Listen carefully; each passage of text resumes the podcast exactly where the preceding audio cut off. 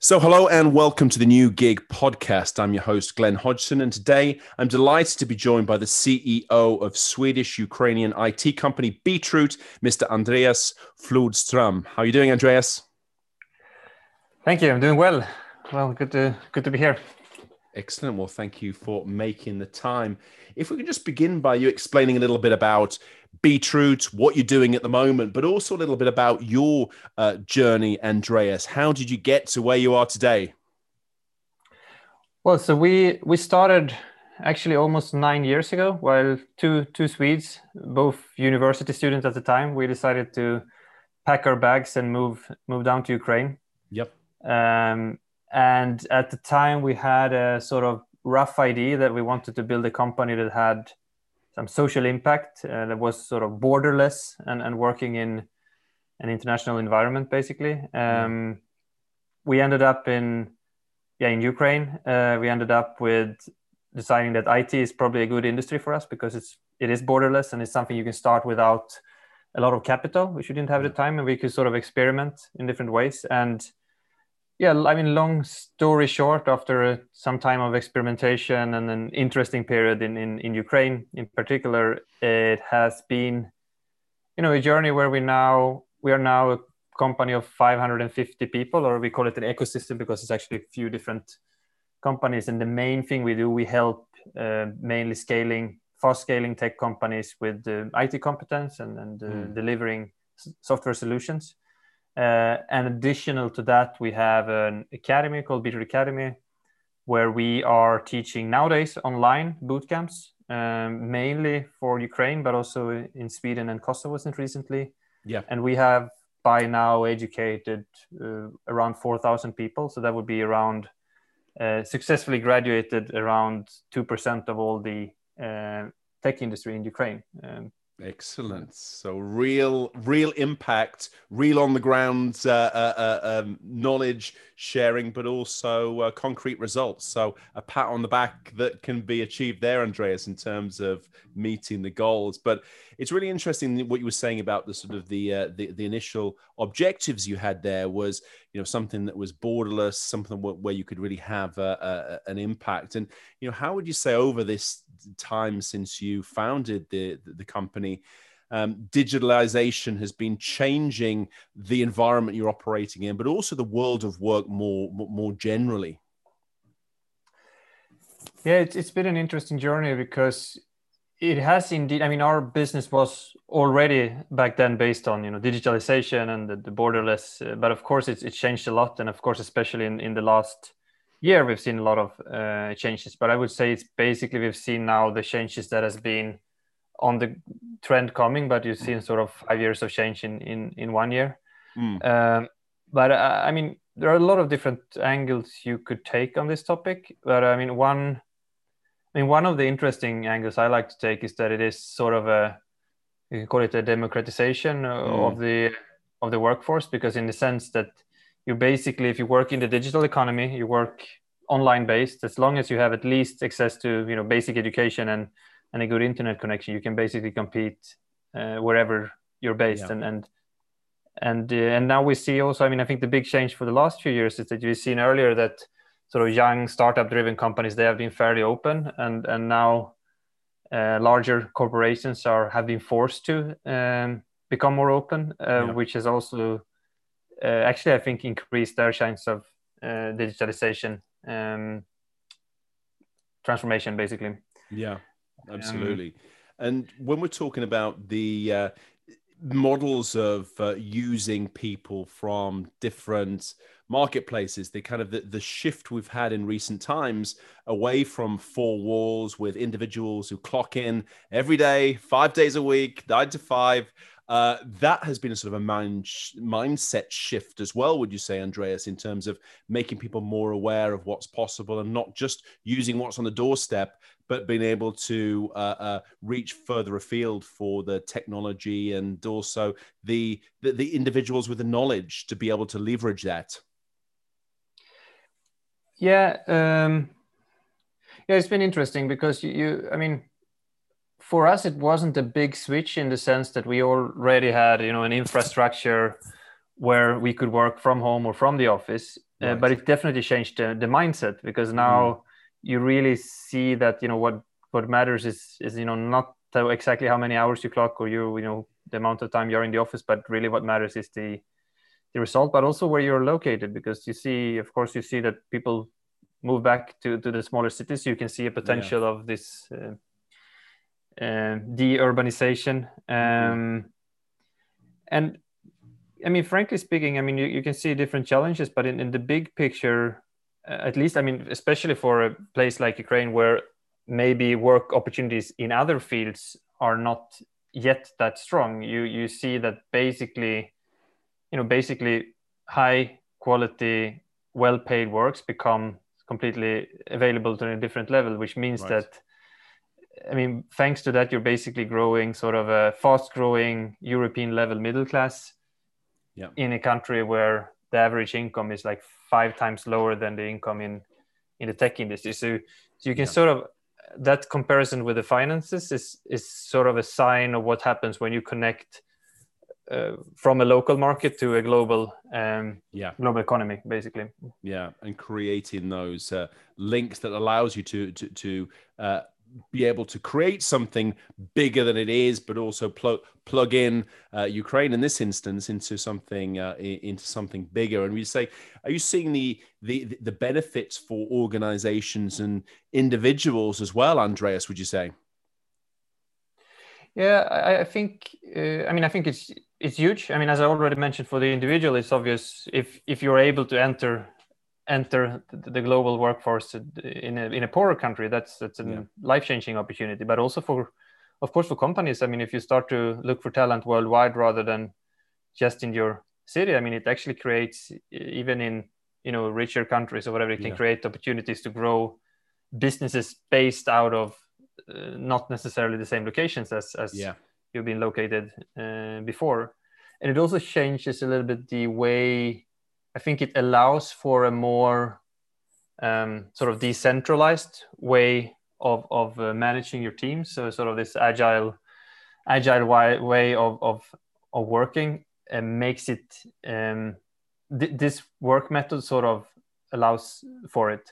And one of the shifts we have seen now, I'm very much from the sort of Ukrainian perspective, but the I mean, we've always always been working in multinational teams. Yeah. But one of the things that happen is that our teams in Ukraine who work with a client abroad suddenly feels closer to the client because you're sort of equally equally distant as everyone else yeah. sitting back home.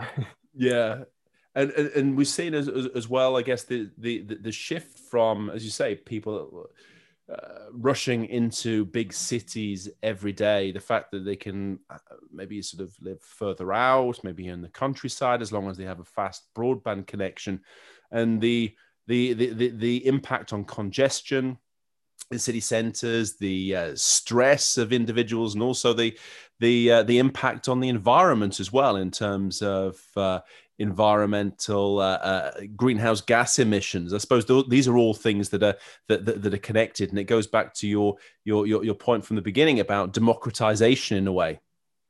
Yeah, yeah, I definitely see that there is at least. I assume you can measure it too, but I, I mean, I see the opportunity of a more sustainable society, a little bit like mm. you know going back working in the modern modern economy, but at the same time going back to to the roots. Uh, um, you know, I even even took the step myself. I didn't think before COVID that I would, you know, be moving to a house a little bit further from the center, and that you know just happened, and I feel great about it. So it's like, yeah, I think, yeah, I think you can be pretty positive. I, I really hope actually that uh, a lot of those trends will stick uh, yeah. in, in the long term. Um, mm. And do you think do you think that's the case, Andreas? Are they are they uh, here to stay, or do you think in six months' time everyone will go back to how things were in January, February 2020? No, I don't. I don't think everyone will go back, but I've, of course, some things will uh, will probably go back to, to a more uh, more of what it was before. But at the same time, I, I think, I mean, I, I will not go back to what I did before. I will not mm. be traveling, you know, 200 days per year around between the different cities. I will, you know, travel sometimes, but I, I will not yeah. do it in the same way. And and uh, and I think what we see, so we see, I mean, what we analyze in our teams and so on, you see, still have the need of a human connection and so on, yeah. but you would rather probably you know make offices a place where you meet and have workshops and so on but but and it's a place where you can go uh, when you want to but it's not a place where you you know should go and clock in uh, yeah, every morning yeah. um, and i think even in, in, terms of travel not only business travels but i think people will change their behaviors in, in terms of the work transformation i think that all of this what happens now is sort of things that were already happening they just happen so much faster like okay. uh, and even the you can see that on the demand side for the services that we provide that yeah. it was a small dip for like three months when when every you know the world was in uh, a bit of a panic. And then it just started to pick up and then it's just been growing and growing and growing. And i would say that i mean the feeling we have and it's the same when i speak to colleagues in the industry and so on is that it's sort of double demand from what it was just uh, just before COVID. Um, right. So it's a real uptick in terms of need for services, and you know this is this is the positive element, Andreas. What would you say the sort of the the biggest challenges uh, are in terms of uh, uh, of what you're facing at the moment? Yeah, it's it's a good question, um, and again, you can take different angles. But uh, one of course, when things change fast, um, especially when the skill set you need to be competitive uh, on the market, that has a risk of leaving a lot of people behind. Yeah. I read an EU report recently that around 40% uh, of the EU workforce doesn't have uh, barely like a basic digital skill set. Right. So of course, when you know when industries change, when when uh, work that was needed before is not needed anymore of course that that mm. will lead to a lot of challenges i i don't necessarily think that there will be i don't think there will be a lack of jobs but i think that the sort of we already see the mismatch uh, yeah. between what what the market wants and and what people are able to do so i think the big huge huge challenges in in education um, yeah and that's also i mean that's also basically what the Beetroot academy is working on it's not we're not trying to replace you know deep theoretical education in a university but we are uh, having programs that can help you to reskill and upskill in a fairly short amount of time and yeah. we also by the way uh, since we moved online we can sort of provide um, also provide globally we even teach nowadays we teach uh, uh swedes how to code uh, with yeah. ukrainian teachers and they you know get employed in, in sweden or, or anywhere else yeah i think you also have uh, you of course have this different like legislative challenges and uh, right. sort of where should all these gig workers be taxed mm. um, yeah can you track where they are taxed like should you know will will people just end up you know register in in, in estonia because they have the nicest uh, system for uh, e-residency or or you know um, I'm, I'm not an expert in in that but i can imagine if i i would but, have a lot of thinking to do if, if you were sitting in in in a in a government trying to yeah um, figure these things out. Mm. Yeah, no, the the tax element will be will be very very important. So you know, how much time do you spend? Where are you? When, when it's basically working in the cloud as well this is one of the issues that is coming up more and more in terms of something that needs to be uh, needs to be to, to, to, be looked at. And you know the the, the general feeling about the uh, uh, remote work outsourcing and, and, technology as well i think you put you, you you highlighted that by saying that the the speed with which technology is uh, is changing but also disrupting uh, a whole host of sectors and it's not going away anytime soon this is probably one of the, uh, the, the, the elements that society needs to catch up with but also harness as as, uh, as opposed to try to ignore it i guess yeah i mean you you cannot stop these trends i think you have yeah. to you know deal with deal with the consequences use the opportunities because i think there are mainly positive things but of course mm. i mean it will be painful in, in you know it will be painful for various sectors for for individuals who are for some reason not you know able to catch up with with with the quick changes uh, and and of course as a society of course we then we have to put a lot of i think you, you i mean you have to reform the educational system like right drastically like um, yeah. and even i mean to be fair like even a lot of the skill sets that are today sort of I mean, even like basic coding skills uh, might not be so needed anymore in you know five six years from right from now um, mm.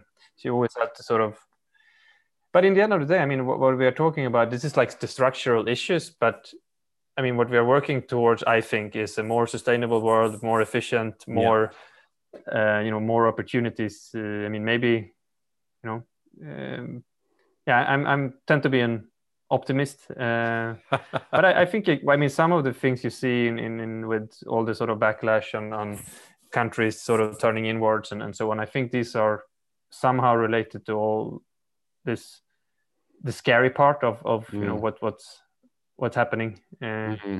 But it's the kind of thing that's going to happen. That's going to happen anyway, and sort of the uh, uh, education, I think, is a crucial element, as you say, from from uh, uh small children through to reskilling adults and sort of keeping yourselves fresh. And I, think the, the, fact that not just technology, but the world of work is changing so so much and so quickly that you need to almost reinvent yourself every few years to stay relevant and be able to have an impact and deliver value for your organization, whether you're a freelancer, whether you're working in a company or a, a, a in the public sector. To be able to deliver impact and value, you need to always be updating the skills and make sure that you're relevant yeah it's like i mean it's lifelong learning right? You know you don't go to university learn a profession and then then work right? You will yeah. you will need to re basically reskill yourself constantly. And and yeah. and if you if you like that then you know this is a beautiful wonderful yeah. world right? And and a world of opportunities. And if if if you don't i mean that uh, yeah it's going to be tough yeah, there's basically win- winners and losers uh, uh, on all levels, but it's a case of being aware of what the present and the future holds and adapting yourself to make sure that you're in line with the the needs and requirements of uh, uh, of society as well as the the labor market and the way that uh, uh, business and technology is moving. Yeah, and also, I mean, what, what, and what responsibility society has in sort of providing this opportunity, or right. you know, helping in uh, in between, and, and and and so on, and the whole. Yeah. I mean, it's, it's super interesting with the whole gig economy. It's it's like it's, it's huge opportunities, but there's also a lot of you know things that will need to be figured out while we. Yeah, yeah, yeah, yeah. And I think that the the big part of this as well is the sort of the co-creation element that the public and private sector need to be working together to, to, to map out the best approach for the present and the future. It's not a case of a government department can go away by themselves and create a, a, policy or a legislative framework for the, the sector. It needs the inputs and the, the, the constant dialogue with uh, industry, NGOs, and citizens to make things happen properly. Yeah, it's actually quite interesting. Uh, there is a, um, some interesting things going on in Ukraine on that uh, topic at the moment because there. Uh, I mean, we have a new a digital ministry since basically right. since the last election. Yeah. Who are, uh, I mean, working a little bit like uh, it's a little bit like startup within the within the uh, government with, yeah. sort of testing out different both educational initiatives, things that are you know done for reducing. Um, corruption uh, right. because of course the more that's another opportunity of course the more you digitalize the harder it is to, exactly. to keep running corrupt systems yes yeah so, um, so that's a huge huge thing as well um, mm. and yeah it's, it's interesting to see this uh, small core team within the ukrainian uh, governmental structure that is sort of acting in, in this way despite all the sort of bureaucracy surrounding it it's, yeah so there is possibility for change. Ukraine, yeah, you know, Ukraine became the first country in the world now who has uh, equal legal status for a digital passport as a physical one. In uh, really, it's pretty. Yeah, it's a. Excellent. There's a lot of progress that's been made in actually uh, using technology and digitalization to not just catch up, but go beyond uh, from a, a, a public sector and administrative perspective too and and you know yeah and, and you know that's why i think this is so exciting to be you know working where we are with what we do because it's mm. in a way like we are working in a in a country that is in a transformation towards yes. you know away from the old and towards something new yeah. you can really you can feel it and you can feel you're in an industry which is part of driving this this transformation with like building the modern european level middle class and yeah. and, and so on and at the same time you're working in in a structure that allows to sort of experimenting with new ways of organizing a company with with a more decentralized more self-managed uh, approach yeah uh, so there are you know there's going to be a lot of interesting things um, Definitely. But you must feel like you've got years. a hand in creating the future there, Andreas. You've seen a lot of changes in your time that you've been you, have been doing this already. So uh, it must be really, really exciting. It is. It is, yeah. Fantastic. Well, Andreas, thank you very much indeed for sharing your thoughts and your journey with us today. I think it's fascinating and a, a sign of what's to come. And, you know, here's to continued uh, uh, success onwards and upwards. Thanks a lot, and, and thanks for having me. Thanks indeed.